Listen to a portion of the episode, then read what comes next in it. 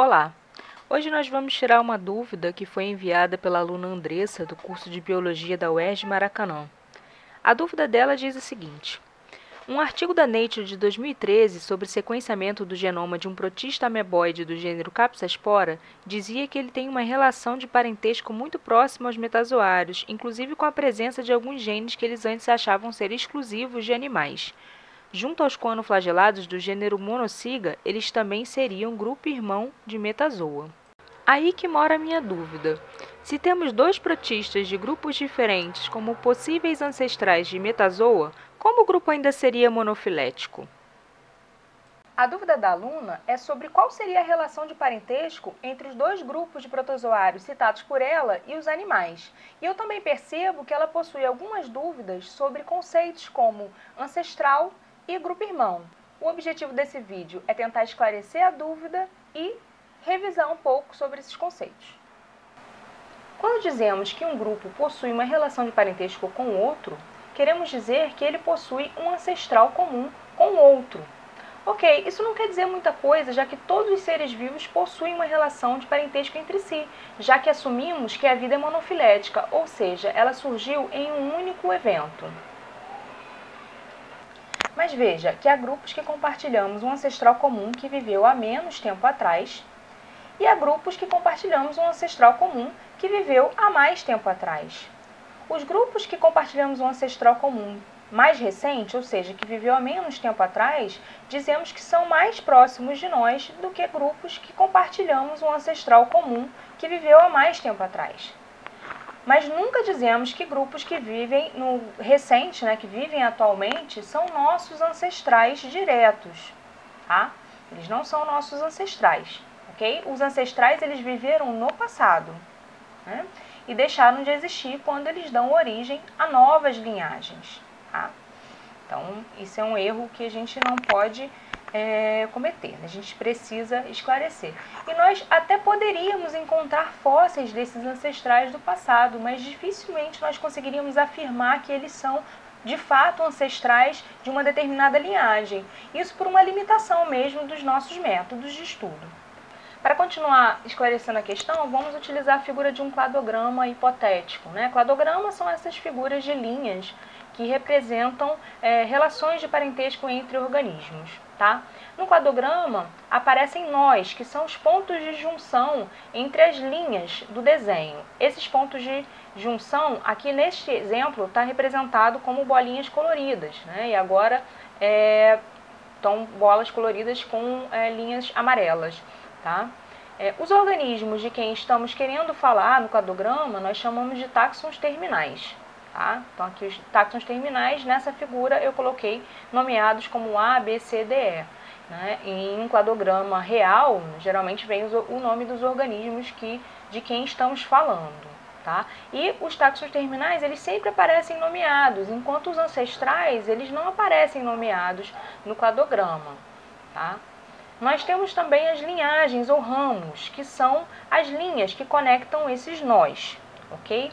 Então dizemos que os ancestrais, né, é, eles podem ser, estar representados pelas linhagens, né, o ramo, até aqui o nó, que seria o último momento em que esse ancestral viveu é, antes de dar origem a pelo menos duas linhagens. Né? Aqui representando esse ancestral, né? essa bolinha rosa, teria vivido o seu último momento tá? antes de dar origem às linhagens de G e H. E no, no cladograma a gente sempre tem também um conceito de tempo embutido, mesmo que não apareça no cladograma. Né? Nesse, é, nesse da, que está representado, nós temos a linha do tempo né, de baixo para cima. Então aqui os táxons terminais vivendo no recente, tá, que é a ponta da seta. Então quanto antes, né, é, nessa, nessa reta né, aqui da esquerda, mais antigo é. Então a gente tem a, noção de que esse ancestral cinza, claro, ele viveu há mais tempo do que o ancestral de G e H, que é esse rosa, tá? Então ele viveu há menos tempo, é mais recente. Bom, então vamos para um cladograma né, que tem a relação com o exemplo, onde os grupos do, da dúvida estão representados, tá? É mais fácil a gente conseguir acompanhar. Esse cladograma ele está virado em relação ao cladograma anterior, Tá? Então, colocando a linha do tempo, né, vamos perceber que a linha do tempo ela está embaixo, né, da esquerda para a direita. ok? E como nós estamos falando né, de eucariotos como um todo, é, vou colocar aqui, então, o, a origem do tempo seria o tempo da origem dos eucariotos e a ponta da seta seria o tempo recente.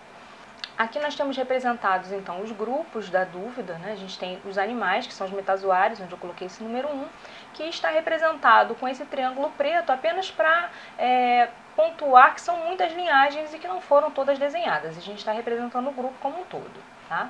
Outros grupos aqui representados, é, o grupo dos coanoflagelados, tá? que tem o gênero mencionado pela aluna, monociga, ok?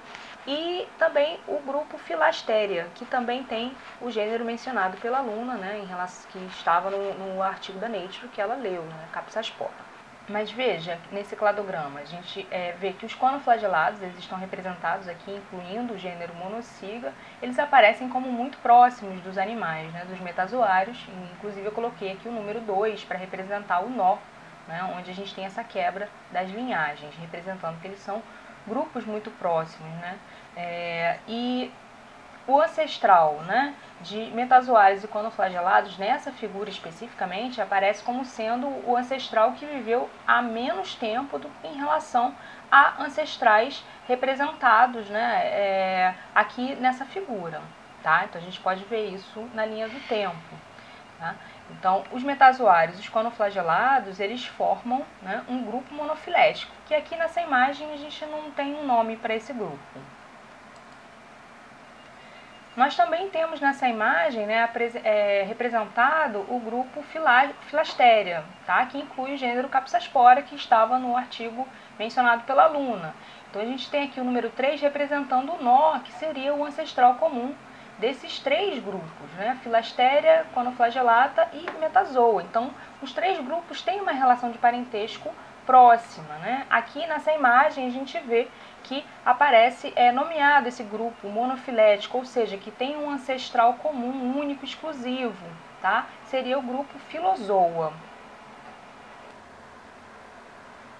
Veja que nessa imagem também estão representados outros ancestrais, né? Quer dizer, existem outros ancestrais nessa imagem além dos que eu já falei, né? Então a gente pode fazer o exercício mental de imaginar outros ancestrais que estejam presentes nesse cladograma, tá ok? Inclusive a gente tem um ancestral comum, né?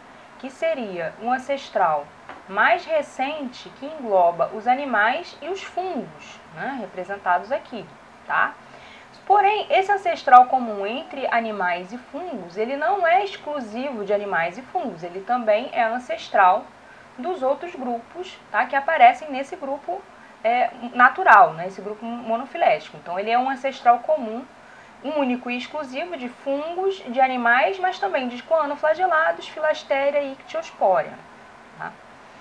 Então, a gente vê que a gente pode responder que sim, os coanoflagelados, tá? incluindo o gênero monociga, é, e os filastéria, né, que inclui o gênero Capsaspora, eles possuem uma relação de parentesco com os animais. Porém, há uma hierarquia nessa é, relação de parentesco, tá? Como assim? Bom, ancest o ancestral comum, único e exclusivo entre os animais e os conoflagelados, ele viveu há menos tempo, ou seja, mais próximo do recente, do que o ancestral comum, que engloba filastéria, coanoflagelados e metazoários, tá? que é o último ancestral comum englobando o gênero Capsaspora e os animais. Tá? Então a gente vê aqui na linha do tempo que ele é mais antigo. Tá? Então isso aí a gente tem essa relação de hierarquia entre esses dois, é, esses tipos de relacionamento. Tá? É, então, para finalizar, a gente vê que sim, os animais têm uma relação de parentesco com os conoflagelados e com os filastéria, tá? Porém, é, a gente considera que nessa representação como o coanoflagelata ou os coanoflagelados são o grupo irmão dos animais, quer dizer, o grupo que é evolutivamente mais próximo, tá? Então, porque o ancestral comum, único e exclusivo, viveu há menos tempo mais próximo do recente. Para finalizar, É, nesse vídeo, nós revisamos alguns conceitos, como de ancestralidade, parentesco, de grupo irmão, vimos um cladograma né, e alguns dos seus elementos, como os nós, linhagens e táxons terminais, tá? e vimos que alguns grupos de protozoários eles guardam uma relação de parentesco próxima com os animais. Né? Esses grupos são Filastéria e Coanoflagellata. Eles são mais próximos dos animais do que outros grupos de eucariotos, pois o seu ancestral comum é, viveu há menos tempo do que o ancestral comum dos animais com outros grupos de eucariotos. ok? Sendo que os conoflagelados eles são o grupo evolutivamente mais próximo dos animais. Então a gente diz que eles são o grupo irmão dos animais. Espero que vocês tenham gostado.